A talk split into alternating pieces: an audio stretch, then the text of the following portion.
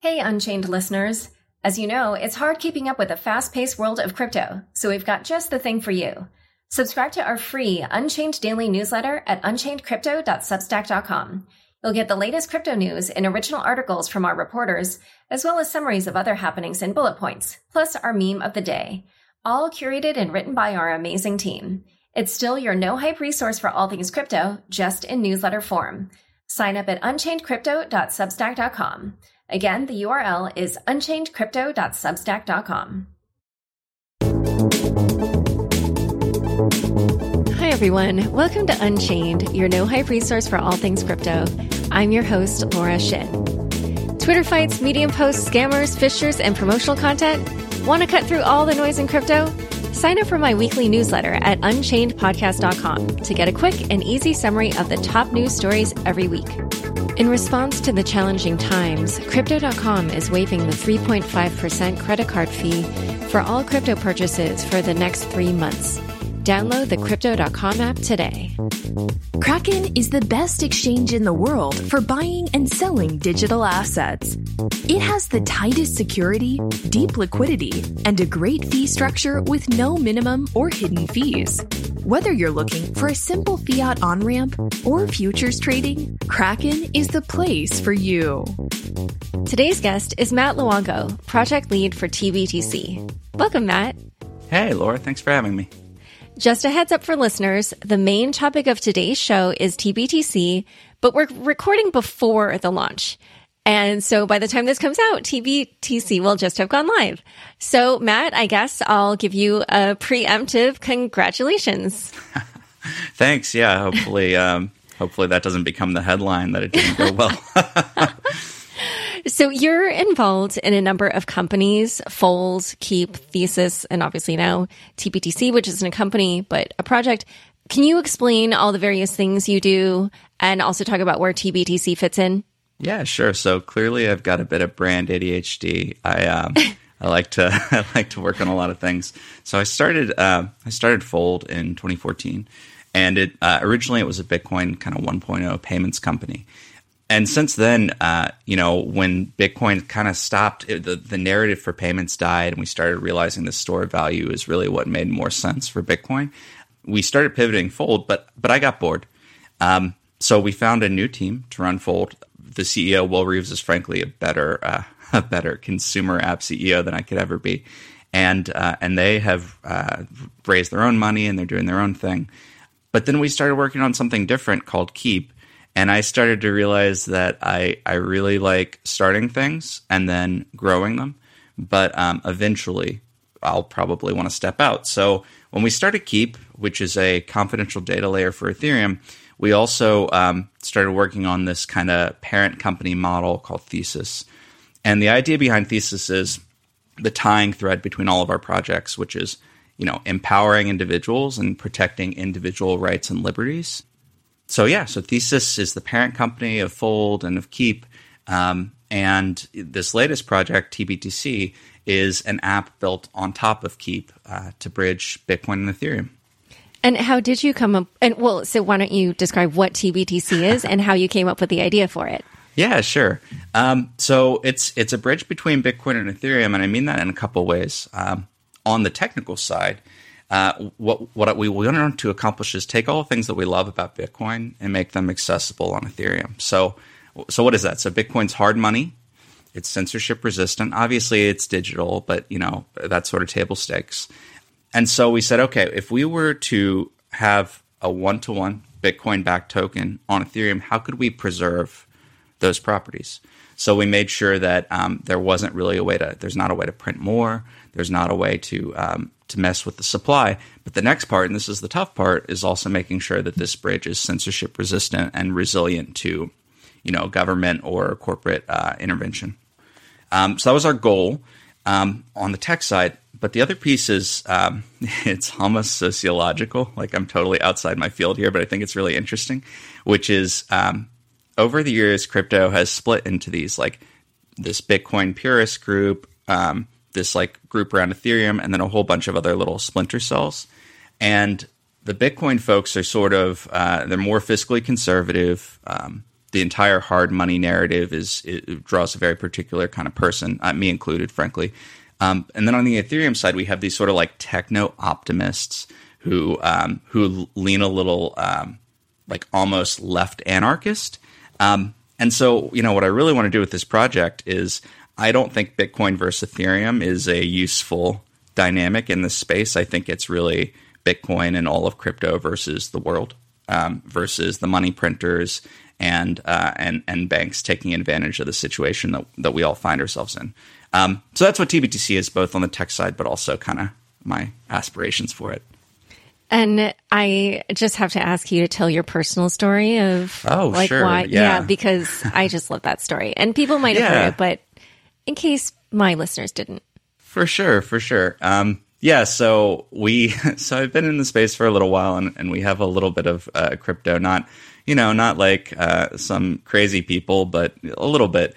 And um, so you know, when our second child came along, um, we we were living in the Bay for a while, and it's just like it's very hard to raise a couple kids in the Bay. So we moved back to Georgia, and um, you know, my wife was like, "Well, now in this market, like we can definitely buy a house, right?" And I was like, "Yeah, that sounds great. Let's get a house for our kids." Um, and so she said, "Cool. Well, this is why you've got all that crypto." and uh, I did not like that, and uh, was I was trying to like you know explain, no, this is like a long term holding. We really can't. I would look at anything else in our lives before I would sell this. Um, so I said, okay, what if I can find a loan? And this was kind of before um, before loan desks really became more popular. Uh, like lately, we have tools like BlockFi, but um, so I went to a local lender that my family recommended that said they were crypto friendly, and I, I, I met them and I said, hey, um, you know, here's how much crypto I can use as collateral for this. I'd love to love to do this. And they said, yeah, we're totally crypto friendly, and we're so glad that you uh, have this crypto. Why don't you sell it? Come back in 30 days and we'll pretend like we never had this conversation. And so I never want to name and shame these guys because it's like a small local joint, but like I guess they thought that I wanted to avoid um, taxes or uh, anti money laundering or something. I don't know. I don't know how. It was something sketchy. So ever since then, like on the Bitcoin side, um, obviously, like I think it's good collateral, and and I think the hard money narrative is strong. But the thing that you get on on the Ethereum side is a little bit more like I have this kind of millennial finance idea where it's like, why would I ever have to talk to a human to get a loan against collateral that I already have that's provable? And so I kind of started thinking it would be really cool if I could get a DAI loan against that Bitcoin. It would be really cool if I could, you know, I mean, ultimately, I think that I should have. Um, should have just been able to talk to somebody and get a mortgage at a super incredible rate because they could see this additional collateral. But but I really shouldn't have to talk to anyone. And so that's what led me to getting really interested in this problem of bringing hard money and bringing Bitcoin to um, DeFi and Ethereum. But so one thing I just want to kind of break down and understand is Sure. like why is it that important to have Bitcoin in particular? Like what do you feel that you can't do in DeFi using Ethereum that you could do with BTC? Yeah. So I mean, I think there's like there's like a really pragmatic answer that the Ethereum folks like, and then there's also um, maybe a little bit more philosophical an answer. So the pragmatic answer is Bitcoin has 10x the liquidity of Ether, and um, finding a way to access that via DeFi is critical. I don't want to say that Ether right now is tapped. Like there's still there's still more money sloshing around to use as collateral for sure. Um, but there's this whole huge user base in Bitcoin of people who have never touched Ethereum because they've never really been given a reason. And so, um, and so, uh, you know, it's not it's not necessarily that DeFi needs Bitcoin. I would argue that, but a lot of DeFi people disagree. But they do need users, and it's a lot easier um, to tell someone like, "Hey, you love Bitcoin. Why don't you try this new technology? Bring your Bitcoin with you."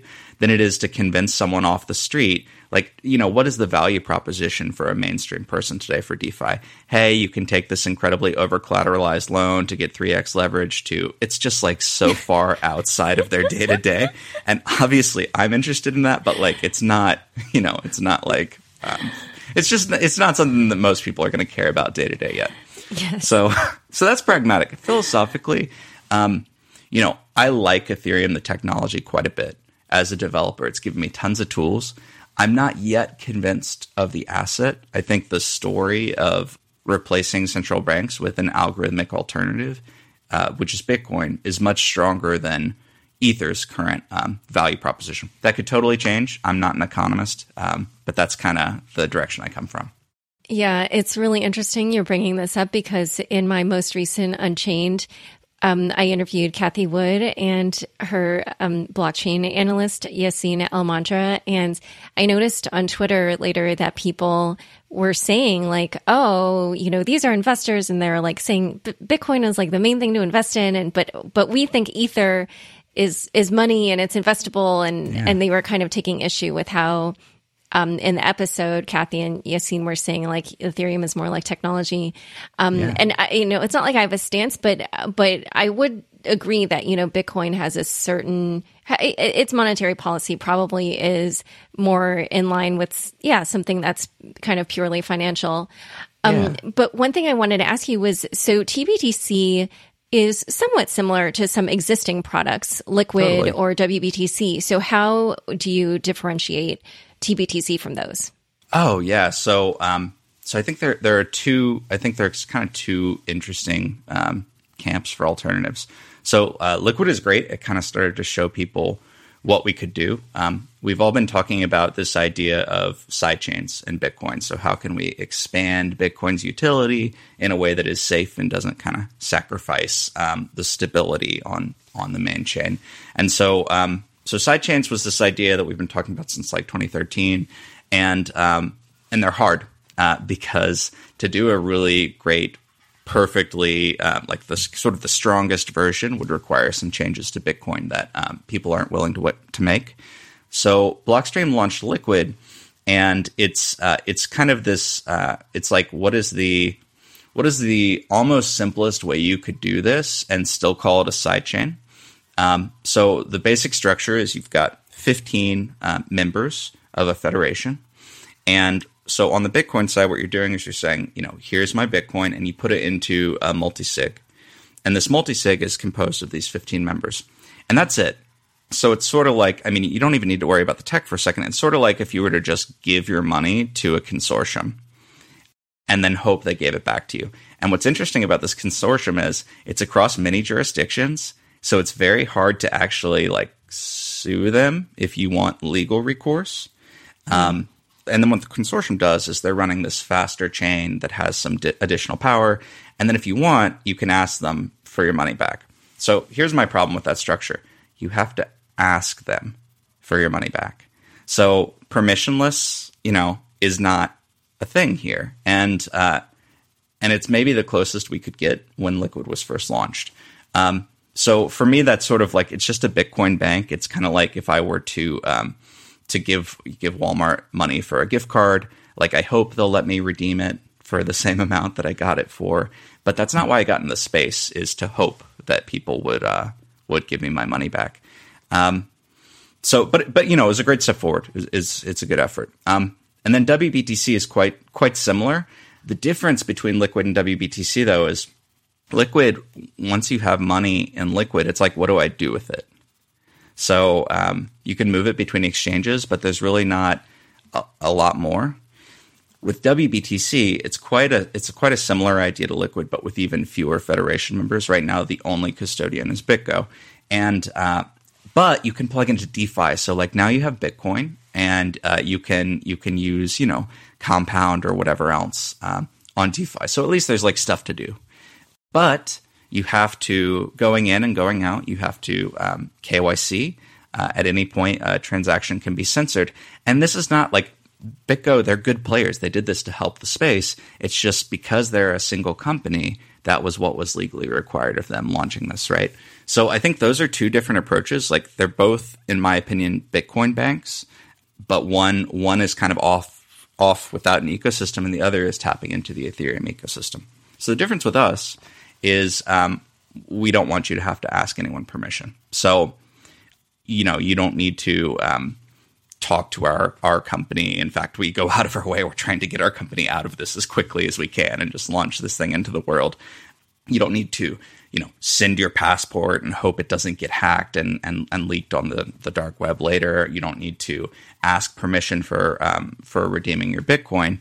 Um, and so what we've done is we've taken this like federation idea um, originally in Liquid, and we've expanded it to may, to way, way, way, way more people, um, so that each deposit of Bitcoin gets us on Federation, and then that Federation also puts down money. So if they're dishonest, you can just take their collateral, and you'll actually have made more money than they did being dishonest with you. So it's not quite the same as like perfect trustlessness that we that we expect on Bitcoin L1, but it's I think it's as close as you can get. And so, walk us through everything that happens when someone comes to the system and wants to create one TBTC. Yeah, sure. Um, so, yeah, so I think uh, how how deep you want me to go? well, just I have a whole bunch of detailed questions here, but okay. I know that if I ask this one, you'll probably explain most of it. And for whatever you do, and I can dive in and ask the, the more specific questions. Fair enough. Um, okay. well, I'll still try to keep it a little short. I don't, I don't want to bore you. So, um, so here's the rough idea. You can go to this DApp. Um, initially, it's uh, it's going to be dap.tbtc.network. Um, but shortly after launch, you'll be able to uh, run it on your own machine or uh, IPFS or just sort of whatever other way you'd like to get to it. And um, if you have Bitcoin, you uh, and and you have MetaMask, so you do need to know a little bit about Ethereum in this first version. You can say I'd I'd like to make a deposit, and you can choose uh, an amount that you'd like to deposit. Uh, you, you, unfortunately, you can't in this version just deposit any arbitrary amount, and you'll hear why in a minute. Um, so you can choose an amount up to one Bitcoin at a time to deposit.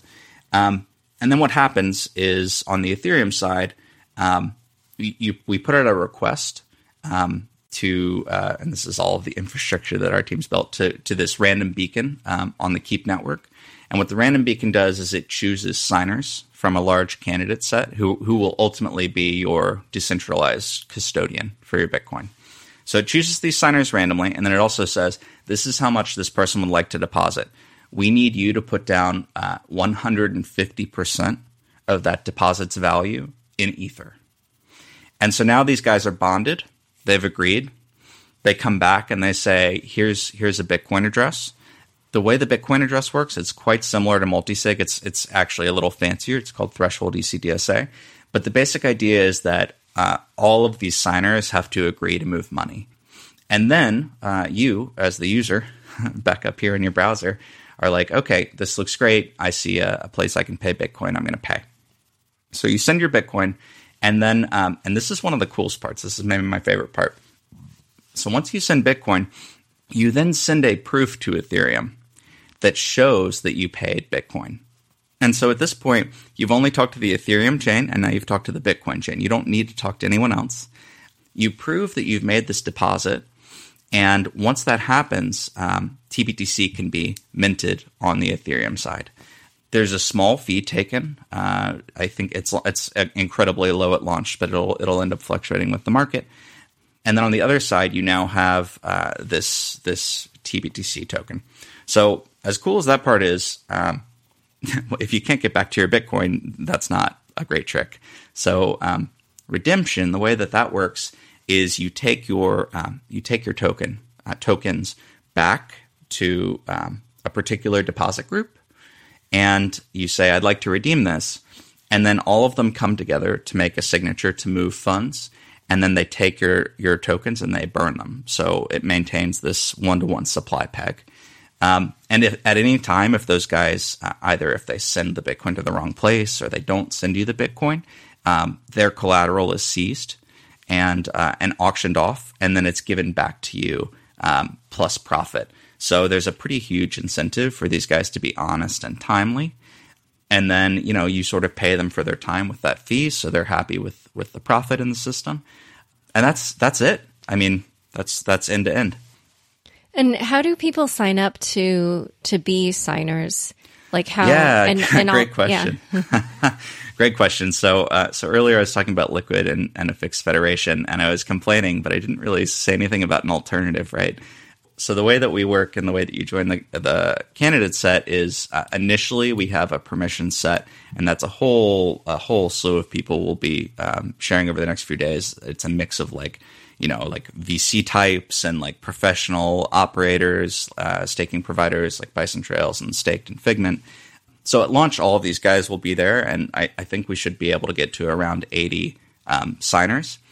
And then and starting, did I also see Coinbase custody in Anchorage? You did, yeah. Oh, okay. Yeah, so Okay. yeah, so both Coinbase Custody and Anchorage are also going to be um, working here. I think um, they're figuring out how much they're going to stake versus outsourcing. But yeah, it, it- so if if you're either of their customers, you can just sort of get in there and you can you can do it. And then uh, June eighth, we are going to start opening up the signer set to everyone. Um, so uh, you know, on the one hand, like uh, this system requires a lot of ether. So we actually, in the first version, we need enough ether to make sure that we're confident that this Bitcoin won't be stolen. So we needed ether in the system, but also like as much as like ultimately I want a wide signer set and I want this to be a system that's resilient across jurisdictions and the, and the whole team wants that. So we need these uh, these signers to be everywhere. we need them to be in in different regulatory environments. We need them to be geographically distributed. So um, so what we're doing is we're launching something that we are calling a stake drop June eighth. And the idea is that you can take your ether and um, and you can start staking, and you don't you don't actually need to have any pre-existing arrangement with us. Um, you can put your ether down, and you can act as a signer. And there'll be a brief period where anyone can do that. Um, it, it's looking like it's going to be three to six months. We're, we're pinning down the exact length of time. And once you do that, if you prove that you're good at being a signer, you'll then be granted um, these tokens that allow you to sign whenever you'd like. One thing that I was also wondering though, for when you open it up, is so obviously they need to be able to keep enough collateral that's, you know, 150% ETH Yep. against whatever BTC they're signing for. But like, because that exchange rate is changing constantly, Totally. how can you be sure that they'll have enough if the exchange rate changes? Like, Totally, is there yeah. some way of proving how much ether they have and that they'll keep it in reserve, or like, how does that work? Yeah, so there's there were a couple like options here. So one is treating this like a margin account, right? So like um, if if the exchange rate goes too low, you know, signers can like top up and put in more ether. But the problem with that is even if you make it incredibly easy to top top up, you need a lot of people to coordinate very quickly to do that. Otherwise, you have this situation where like you know maybe one it's it's like a common situation where one person ends up paying for the other signers. And so we realized that we really can't treat this like a margin account. Um, so instead what happens is if any of these uh, if any of these deposits goes under collateralized the deposit opens up and any uh, any signer or anyone can then redeem the deposit. So the idea is that if the signers want to get out of this situation because they think that Ether is, you know, in the middle of taking a, a big drop relative to Bitcoin or something like that, they can actually just close their deposit and redeem the Bitcoin and get their Ether back and sort of rebalance their books however they'd like. And so, one thing that I wasn't clear on is are you moving to a system where people will only be staking keep? Or are you moving to a system that's more similar to multi collateral DAI where you're just going to keep adding collateral types? Yeah, so uh, both. I know that sounds impossible. Um, so okay, so we could have launched a system where you just where you just use Keep, but here's the thing. You know, again, I, I come from Bitcoin land, and it is totally unclear to me that this token that we're launching is going to magically be good collateral overnight. It takes a lot of time for things to to be trusted and have liquidity and and to and to actually be good collateral. So the way that I look at this is this version we've really overdone it with collateral so that we can make sure that you know no one no one can lose a cent here. If you're a Bitcoiner and you're playing with Ethereum for the first time using this system and you lose money, you're never going to come back. And so we really overdid it with both the Ether and the Keep in this first in this first design because um, we just can't have anyone have a mistake like that. What we're moving toward eventually is once we see the fees that a system like this can take in, there's this trick where you say, okay, how much am I making? How much is that worth to me over time? and you can basically treat you know your your position as a signer as this like income generating property. So now we know that that's valuable to you, and it can act as partial collateral. And then the second piece is um, okay, well, will it just be ether? So so I guess what I'm saying is first I would like to lower the ether requirement. I think we can get it like my very rough models have said maybe like 40 or 50% can be ether in some future design. Um, that's impossible in this version of the system though because I want people to be confident. We don't have like the power to upgrade the system or anything. So maybe maybe we'll have this multi-collateral future, but I think what we're seeing Maker run into right now is that there aren't that many interesting assets on Ethereum. And I know that's like a Ethereum people don't want me to say that, but um, you know, there's there's some security tokens which are not really my jam, but I see why people want real estate on chain. There's some interesting systems like Augur, uh, where the token does have properties that maybe matter, and then there's Ether, and almost everything else. It doesn't. I mean, a lot of it doesn't have a reason to exist. You know, a lot of it was um, a speculative like land grab and that's like the nicest way I could possibly say that. And so, um, and so maybe we'll end up moving to multi collateral, but I think we'll find ourselves in a similar position to Maker, which is, you know, there's not that much good collateral to have on this chain. There's Ether. Hopefully, I hope that we'll prove that TBTC can be in that category. And then there's um, a bunch of security tokens. So I guess, like, I just have so many questions about this, but I, one of them is like, keep you know, if ether can be used, like what is the purpose of keep? You know? Oh yeah, like, totally. Why are you? Yeah, why is there it, even a token here? Sort of, yeah, it sort of yeah. feels like. I mean, you were talking about a land grab, and now it feels like there could be an argument made that this also isn't necessary. One hundred percent. So I think if we, um, yeah, oh gosh, you ready for some radical candor? So I think if we, so I think there's like sort of like two very different um, takes on this. So one is if we ship TBTC like just the way it is and we increase the collateralization to like 200%, you would never need another token. And people can just keep dumping Ether in. And so, like, that's super inefficient um, from a capital standpoint. Um, but that's like one way to do it. And then we could just walk away and the thing would exist. Eventually, though, someone would build something that required way less. And the system that requires way less is the system that we're building with Keep. So what's really great about using, and it doesn't have to be a fungible token, that was an early decision we made, but it could be an NFT for signers as well, is if one of these guys cheats, you can kick them out of the system.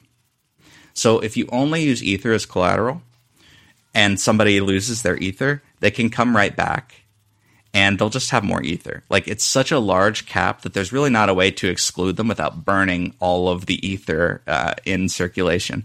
But a work token like Keep, the idea is that if someone does something malicious, so I don't mean like I messed up or like I became under collateralized, but I mean I stole Bitcoin.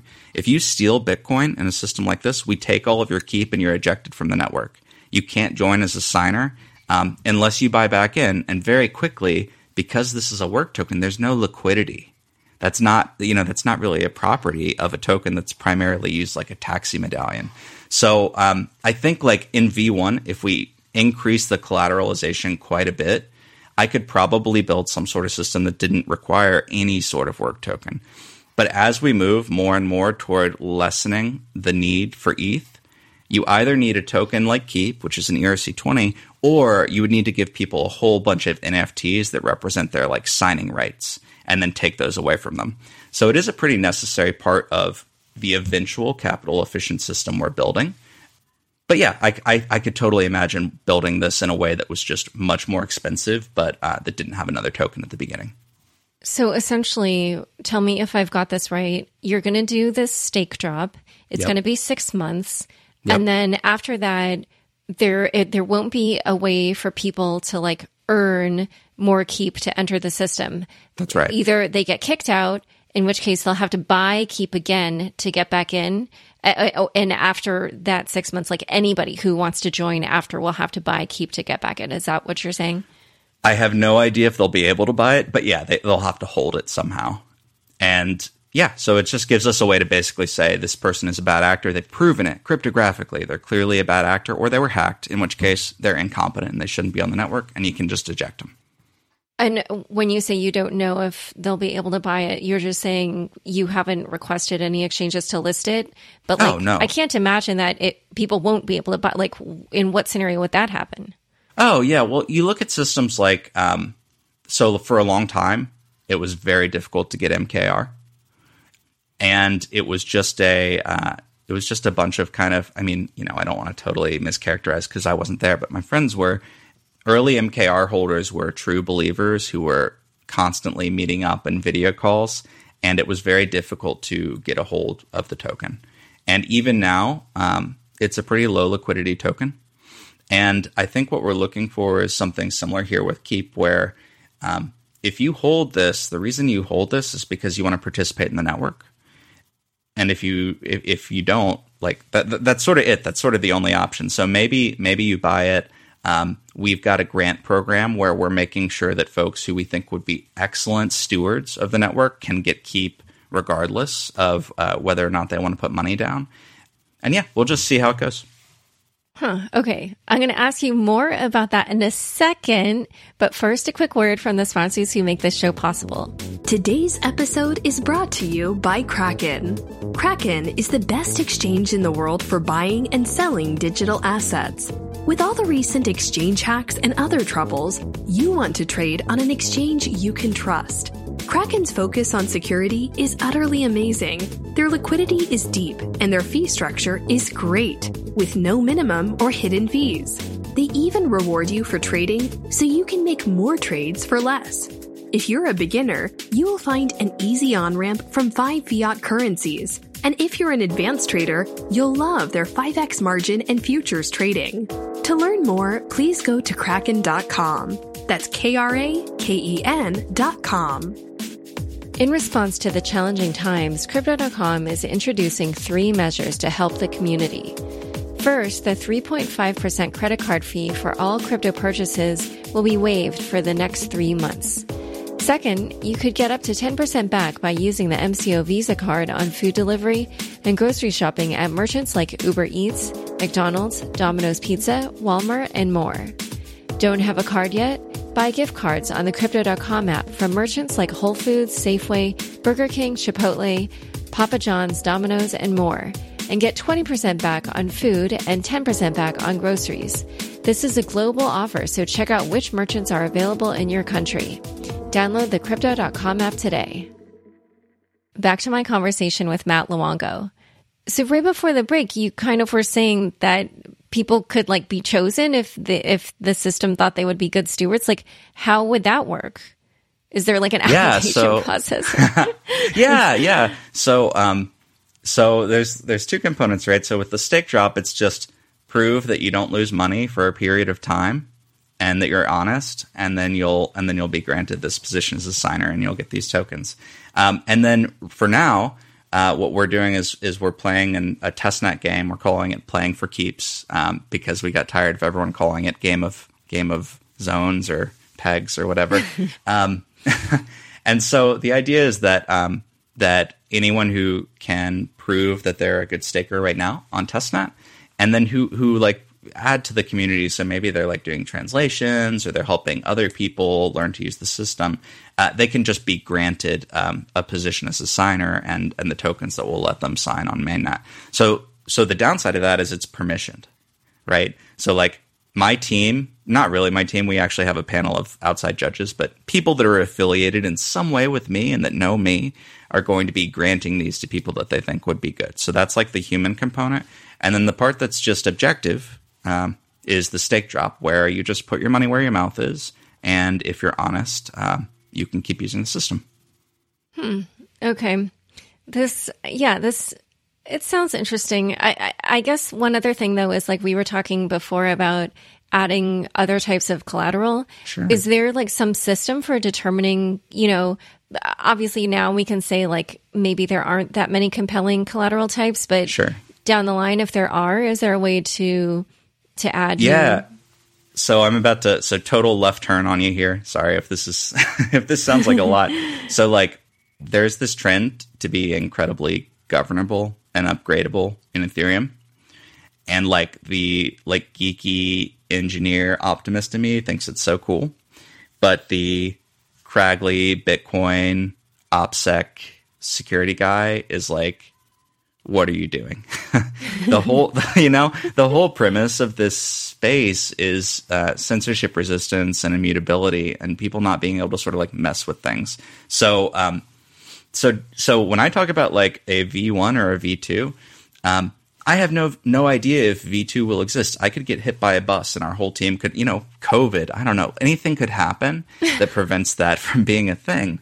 And so, you know, no one should get involved with the system assuming that um, that there will be a V2 and and we have not built in anything um, to allow the team to upgrade the system as it runs. And the reason that we did that outside of like sort of philosophical leanings is if you're a Bitcoiner, like it, it takes an incredible, incredible amount of coordination to change Bitcoin, even for a soft fork. Um, and for a hard fork, we've seen that fail. And I was there on the front lines watching that fail. And so, Wait, are you talking about SegWit 2x? I'm talking about SegWit 2x. I'm talking okay. about I, I, was a I was a um, what was it? I was a Bitcoin Classic supporter. I'll out myself. I, w- I was a big blocker You're until a big blocker. yeah, I was a big blocker until SegWit 2x. And when I saw how that was going, I was like, no, this is wrong. Like we can't make these decisions with a bunch of companies in a room in New York. That is wrong and not what the system is supposed to be about. So originally I was like engineer, engineer, we need to grow this thing. We need big blocks. And then I became I, I just sort of realized like what is Bitcoin for? If it can't be for payments at L1, that's okay. Um, the most important thing is that it's not captured. And so anyway, so this kind of really it really shaped how I look at these systems. And so what I've done is, you know, the team does have a privileged key to this system, but I can name all the things that privilege key can do. So uh, the the first thing is let's avoid a kill switch. let's avoid an upgrade process and a kill switch. So here's the one closest thing we can do to a kill switch, which is if uh, there is a zero day exploit and we think a whole bunch of people's funds are at risk in TBTC, um, the dev team has a multi sig wallet that can press a button one time that will pause TBTC's new deposits for 10 days. That's it. You can't press the button again. If I'm compelled by law enforcement to press the button, it only lasts for 10 days. And then after that, we have three other functions that that key can do. One is to set the signing fee. We do not yet know how, how the market will discover signing fees, and we're just going to have to mess with it. Um, but what we've done to keep that from being incredibly dangerous um, for users is we've said this only impacts new deposits. So anyone would have to opt in before this became effective. And it's in a tight range. We can't set it to like 100% or something. The second is we can set, uh, or sorry, the third is that we can set collateralization ratios. And that's also tightly bound. It has to be over 100% and less than 300%. And then the third and then the third is oh, there's another there's another fee rate structure that we can set as well. So there's this enumeration of these are all of the things that this dev team can do to this system. So if there's a V2, it'll be because um, a whole bunch of t- people on Twitter um, trolled us so hard that V1's not good enough. And it'll be because we think that we have a better design and we'll propose it. And if people like it, they can move to it. But I just want to be really clear. So this discussion of V1, V2, like V2 is is it, we have some designs, but like please don't get involved with the system expecting uh, any of that stuff.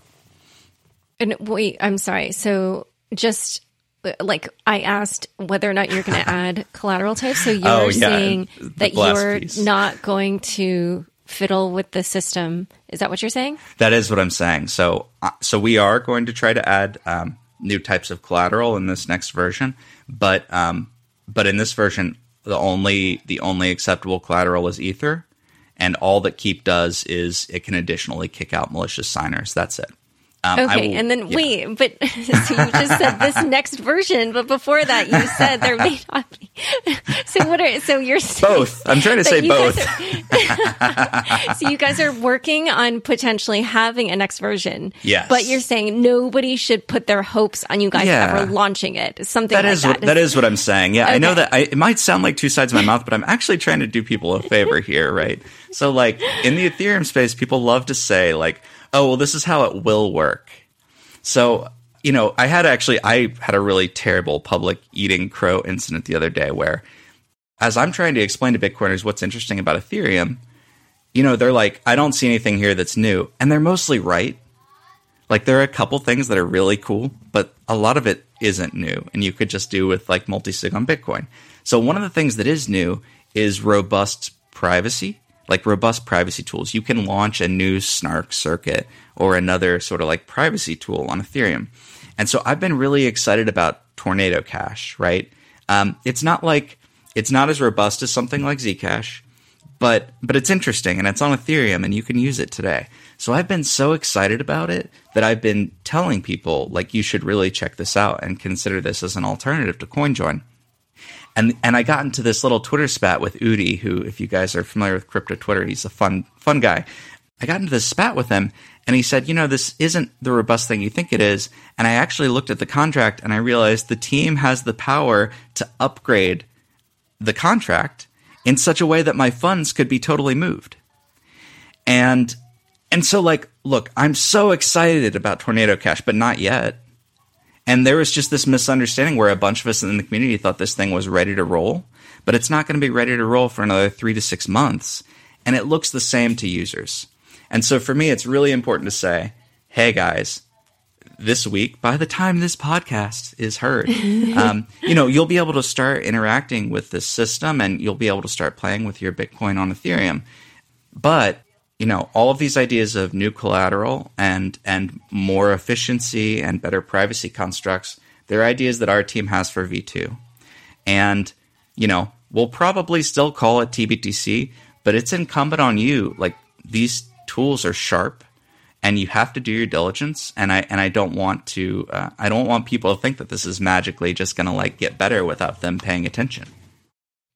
And Okay, so just so I understand also about the V2. Sure. Like if you were to ever launch something like that, would you have to wind down the current TBTC no. network? Oh, okay. So No, so it's totally a social um, it's like it's sort of like a hard fork. It's a coordination event. So if people like V2 better, they can drain their Bitcoin from V1 and they can move it over. If they just want to keep using V1 forever, cool. Uh, we we didn't again we don't have like a long term stop button. And I mean, uh, you know, I, I, guess what I'm trying to say is I think that even though that might be in my business interests, I don't think that's in the user's interest, and so that's why we've made sure to not include it. Okay, so it's a little bit different from the transition from Sai to Dai, where, if I remember correctly, I think there was was there a deadline on like yeah. when yeah yeah they so have they, some they, they have some buttons. Like, Okay, and they were trying to move everybody, but you, if you were to ever launch a V2, it would be like up to people whether or not they wanted to use the new system. That's right. That's right. Okay. And with my CEO hat on, guys, we're totally launching a V2. But with my Bitcoiner hat on, please don't trust me.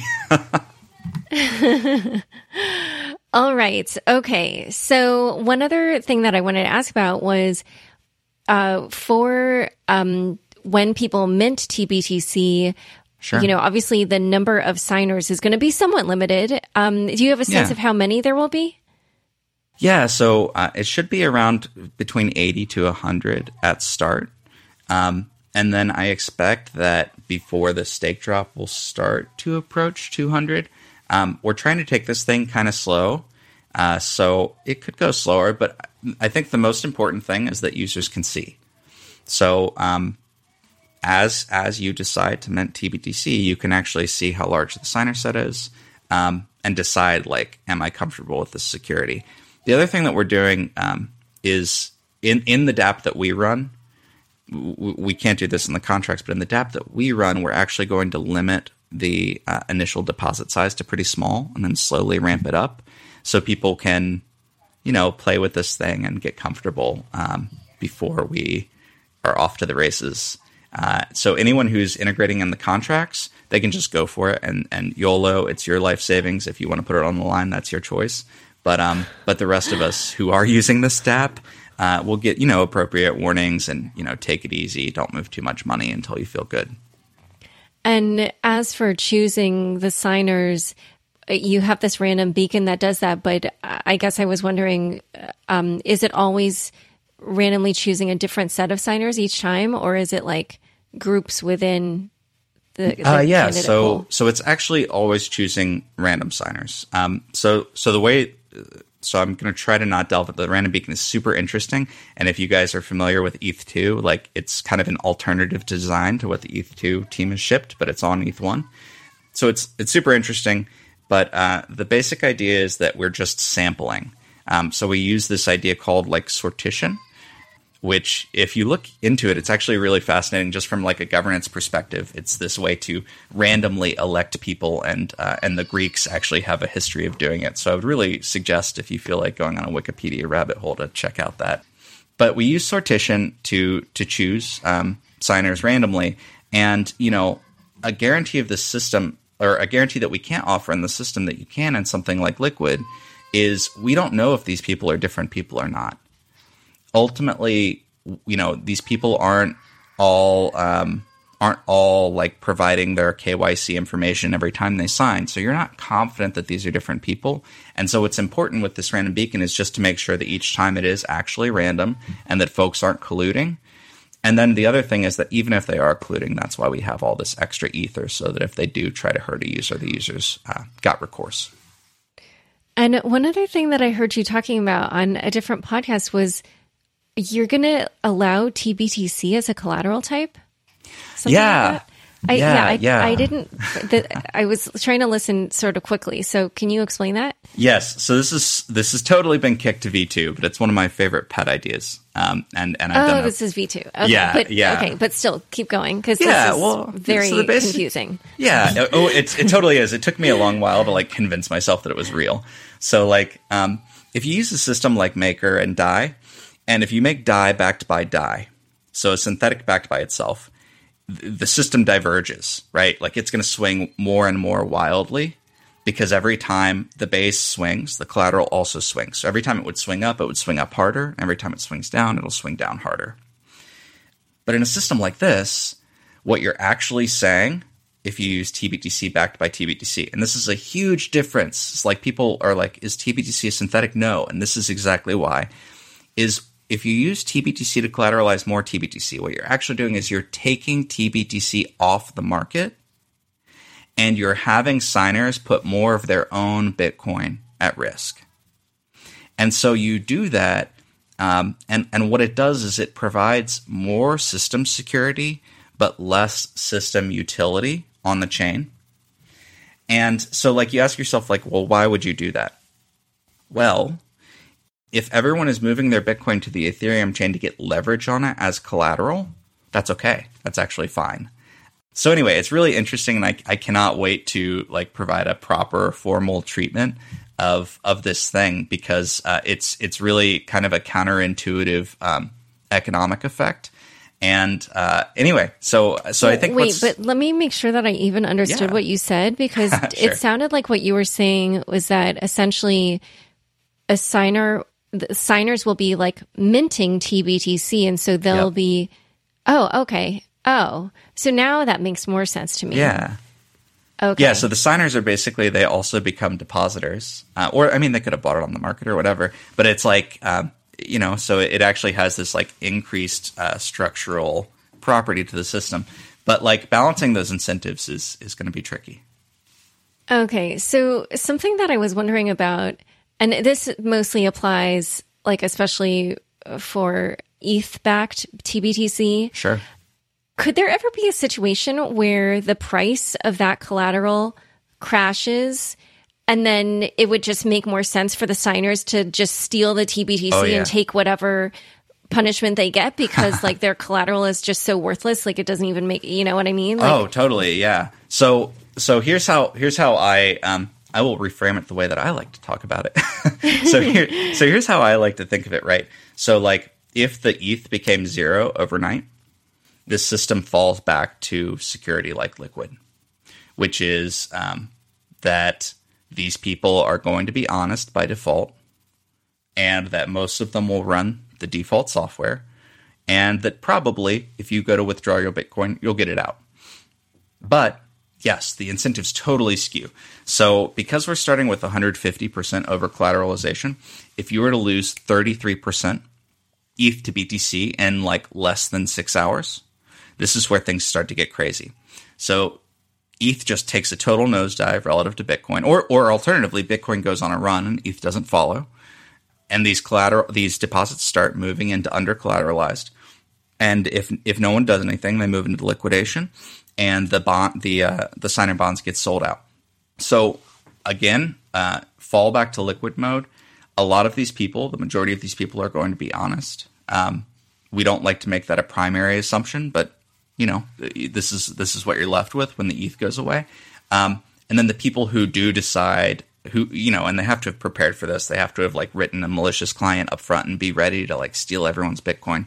The people who do decide to actually be dishonest and steal, um, those people, this is where Keep comes in. They're ejected from the network. And so, you know, maybe they get to do that once, but they're never going to make these fees again, especially if the work token stays. Yeah, I think what's fascinating to me is from what you said, like I can see how just having that second collateral type of keep will help at least a little bit in a black swan type situation because otherwise what I could imagine happening is if ETH like let's say there's some sort of, you know, DAO hack like event sure. yeah. and the ETH price just drops precipitously, like you could end up with this crazy feedback loop where TBTC is also exiting the system. That's right. And yeah, and that would, well, actually, now that I think about it though, right. but yeah, wait, does putting TBTC in the system, will that make the price of ETH go up? Yeah, so I don't love to. yeah, it, it might. Initially, yeah. Oh, so the hmm. so the reason we're going, and I keep going back to the reason we chose so many conservative, we made so many conservative design choices in this first version is we don't know.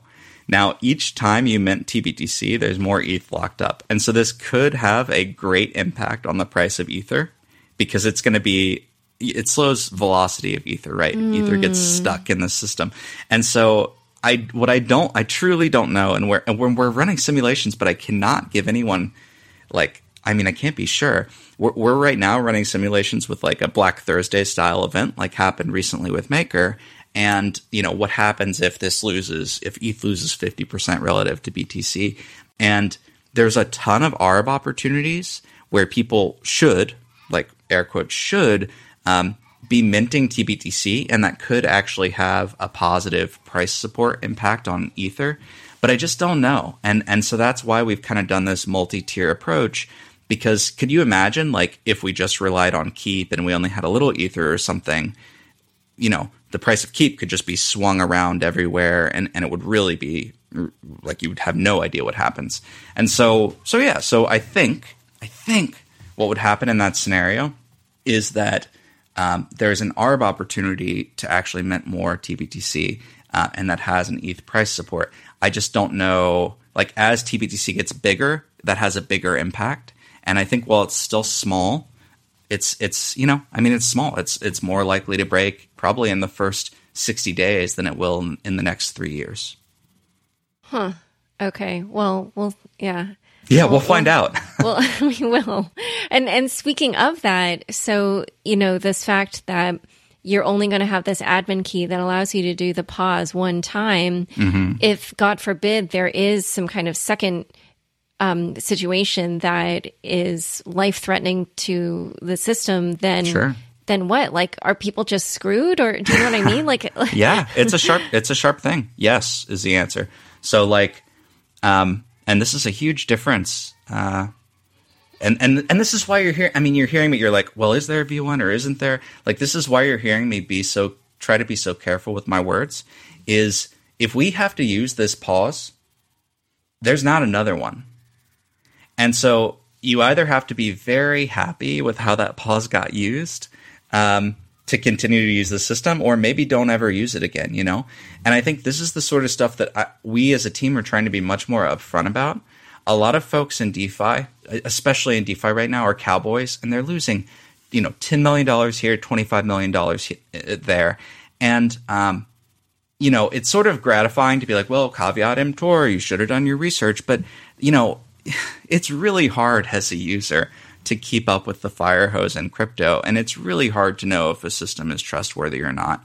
So my expectation is that um, if we have to use the pause button ever that probably people will use those 10 days to exit and not come back. That's what I would expect. That's probably what I would do with my money. And I, there might be a few cases where that's not true. So maybe there's like a widespread like zero day exploit on a whole bunch of different types of computers, but but the core TBTC system's not impacted, and we just didn't want people losing a lot of money, so we pressed the button. Okay, but if we press the button because there's a Black Thursday style event, that means the system wasn't it's not resilient. And so my I mean, you know, my goal as the person who will be part of making that decision if it ever comes up is um, is this the economics like working as designed? And if I can, I don't really want to ever press the button because of an economic reason. What I'd rather do is only press the button if there's a you know, an actual hack that has been disclosed in advance and we know that we can save people tens of millions of dollars. But if there's a if there's a huge drop in the price of ETH, well, yeah, we the systems that it was designed for exactly that happening and don't press the button. This is this is how it's supposed to work. Oh, this is really fascinating because when I first heard you say that you could only press the button one time, I I kind of assumed that at some point you will, you guys will need to to engage that. But what you're saying is we will always have like like you're saying as long as the system exists, we will have that backstop and if we ever have to use it that would be kind of life ending for the system. Most people would leave and like game over. That's how I look at it. I mean, I think that's probably how I would manage my money. Um, and, and again, this is why we've taken kind of a different approach. Like, I have spent a long time collecting the little Bitcoin that I have. I do not want to see it disappear. Um, I, you know, I, when I joined the space, it was in the middle of like the 2013 rise and then the Gox crash. And that was quite, um, oh my gosh, actually, I've got another one. So not only did I join the space mid Gox, but the day my son was born, I was, so that was, uh, so I'm very, well, I won't share because it's bad OPSEC to share his date, but the Bitfinex happened. The Bitfinex hack happened right around when my son was born, and I was in this position where I really had to focus on my family, obviously, um, and we were having our first child. But I was also seeing that I was I was long, long on Bitfinex, and I was watching a big chunk of my life savings just get eviscerated. Yikes! Right, and that was really. I mean, I learned a little bit via proxy with Gox and watching what happened there. But I learned a lot. Bitfinex taught me a lot. Um, it taught me a couple things. As as a user, it taught me not your keys, not your coin. So a system like TBTC will will be weaker than keeping your Bitcoin on L1. And my hope is that we can show that it's less risky than like centralized lending, for example. Um, but the other thing that it taught me uh, and this is and this is uh, and this part makes me sad is that people will forgive you for making huge mistakes. So um, so I do not use Bitfinex anymore, and I stopped using it after that, and I was done. But you know, a lot of people they recovered, and it was sort of miraculous. Um, and it took a lot of took a lot of guts from that team, and it's very impressive. Um, but so so I would hope though that if there were something similarly disruptive to TBTC, that people would be out but if I'm in the position where I I try to regain that trust, I mean, I'm going to try, and we'll just have to see. Are people forgiving? But I know that as a user, I'm not very forgiving, and I know that as a user, I would probably be done. Huh. Well, one other thing I guess I thought initially when I heard about the pause button was, you know, we're just coming out of this period after the DForce LendFMe yep. attacks and that you know in large part was caused by this issue around the ERC 777 tokens being yep.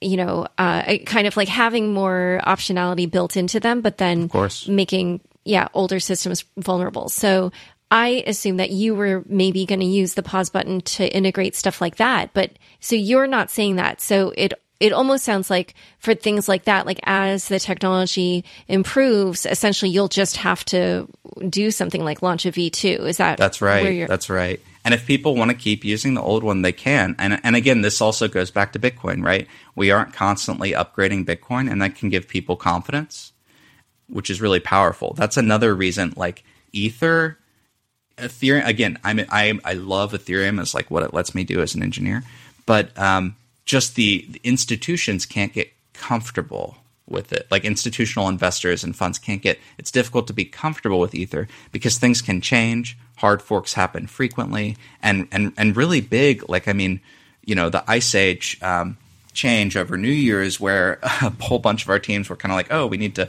upgrade clients very, very quickly um, on, on a holiday. that, that doesn't inspire confidence. And so with this system, we've done everything we can to, I mean, not to inspire confidence now, but to build a system that can can build confidence. And so that's why I, I don't want this to be. I don't want anyone using this system to be. Do I trust Matt and his team? Like that's how things used to work. Do you trust Satoshi? No, it's totally irrelevant to whether or not you think Bitcoin is is a good place for your money. And I, I hope, I hope that one day that's where this system will be too. And so, a couple last questions. We're uh, kind of getting um, we're we're basically over time, but but just a couple last questions because this is so fascinating to me. Um, so as far as I understand, one of the reasons that you're interested in uh, creating TBTC is because of the ways you can use it on DeFi. Totally. So, what are you expecting people will do with it, and how do you think it will change DeFi? Yeah, so I really think, I mean, I think it's going to depend on obviously on people's risk profiles, and DeFi is changing very, very quickly. Um, I think for me, just going back to my story to scratch my own itch, you know, I, I ended up having to do like a side deal with a friend to say, look, here's my crypto collateral. Here's how much cash I need for this long to get this house. And, uh, and I think I would really like to see Dai solve that problem. I would like to just open my browser or open open an app on my machine and say, here's how much Bitcoin I have, and then and then get a Dai loan that's really um, so. I'm, I I, I want to see that, and I think we will. I think we'll see sort of the collateral aspect, and then I think, of course, there are going to be crazier things. People are are likely going to do leverage and and all sorts of settlement. But I also think, you know, this is almost hard to say. I, I think I've come off as a bit of an odd duck to both communities. A lot of my a lot of my Bitcoin friends are annoyed or uh, or are wondering like what I'm doing in Ethereum. A lot of people in Ethereum they look at me kind of askance because um, there's this sort of paradox of of tolerance where they're a very tolerant community and but it's hard to be tolerant of intolerance. And so they're really skeptical of, of people who come from Bitcoin because a lot of them have said bad things about Ethereum in the past. And um, but I guess what I'm thinking and the reason that I bring this up is there are more people like me. There are a lot of them. And I think that they might even be the silent majority that believe in the economics of Bitcoin uh, and then the technology of Ethereum. And uh, and so while I think like DeFi is step one, and it's going to be really interesting to see Bitcoin use as collateral and see people take leverage against it, and it's going to do a lot for the DeFi space, right? We're talking about you know a 10x liquidity injection in this space that um, that you know that, that thrives on over collateralization. So I think that'll be big. But the biggest part, the, the thing that's most exciting, is when people will be able to get robust privacy. So not CoinJoin, but zero knowledge, robust privacy on Ethereum with their Bitcoin. And um, anyway, so I guess I guess that's my end game. Sorry, I've strayed a little bit from your question, but well, wait. So just I actually just want to walk through that for a second. Yeah. So essentially, I turn my I, I turn my BTC into TBTC. Yeah. And then I use it in a private transaction. So then the person receiving that receives TBTC privately. Yeah. And then, absolutely. and then they can cash it. Okay. And one other yeah, thing yeah. that I want to ask was um, what are you going to do when Ethereum transitions to ETH 2.0? so um, well, again, you know, I can't do anything with V1, uh, so it'll just keep on. It'll just keep going, and we'll see if the incentives are compatible with ETH2 or not. And by the way, this is exactly what I was talking about with people struggling to have uh, confidence in Ethereum. Um, so, you know, the first release of TBTC will continue on, and maybe it will um, be perfectly compatible with um, ETH2 staking, and uh, maybe it'll it'll make it uh, it'll make the fees shoot through the roof because no one will want to put ETH up. It's totally unclear. But you know, for my for my next uh, for our next release uh, that we're that we're working on now that this one's about done, this is another reason that this work token becomes much more useful. So where the base collateral on the chain is not not as easy and the rates are already kind of set by the protocol on on what you need to earn there you can either compete for that collateral or you can say here's collateral that's more closely tied to the operation of the system so eventually that's my goal for keep is to move to this system where maybe you still put a little bit of ether in to make sure that everything is kosher and that you have um, safety margins but that almost everything relies on keep Huh. Okay. This, this is interesting. So, just one last question, which you kind of talked about a little bit, but I want to have you elaborate a little bit more. What is your take on the difference between the Bitcoin and Ethereum communities? And like, why do you think that there is kind of a bigger group that, you know, believes in both, but for different reasons? Because Yeah. the evidence, Okay, at so least this is my from crypto Twitter, is that there isn't that big of a group. That's right. That's right. So crypto Twitter is a fun place because it really behooves you to say ridiculous things on one side of the spectrum or another. Um, and and and there are like a handful of people that maybe are in the middle and who are trying to who are trying to just be real or or who are trying to provoke one or the other. But um but you know, if you I mean the numbers don't lie. Like if you look at the people who own Bitcoin and Ether and some tokens, like most people I, I guess I should say I'm I'm fairly confident. I actually don't have totally have data to back this up. I'm fairly confident that the majority of individuals who have bought Bitcoin have dabbled with another token or, or, or blockchain. So I believe that's true. I could be wrong. But the fact that a lot of people, for example, buy their first Bitcoin in Coinbase and then there are like five other assets there, um, it's just, you know, you're probably going to try these other assets. Um, and I think that that's this like silent majority that, um, you know, like that maybe that they're excited about this idea of Bitcoin and that they see that the world is is changing. You know, I don't want to not to not to get too ranty about the COVID stuff, but we just saw so much money printed. And I think that we're all about to see whether or not we know it. Bitcoin is having a moment right now. And and we're not really going to see the impact of it for years, but it's going to be pivotal. And so I think that there are people who see that and see this macro stuff going on, or they're uncomfortable with their local government, or they're uncomfortable with how the world's changing. They're thinking about opting out. But I think those people have also experimented with other things. Uh, but you know, as far as as far as the actual difference in like the really vocal communities, um, Bitcoin has developed this social immune system, and I and I and I love it. a lot of people don't, but I do.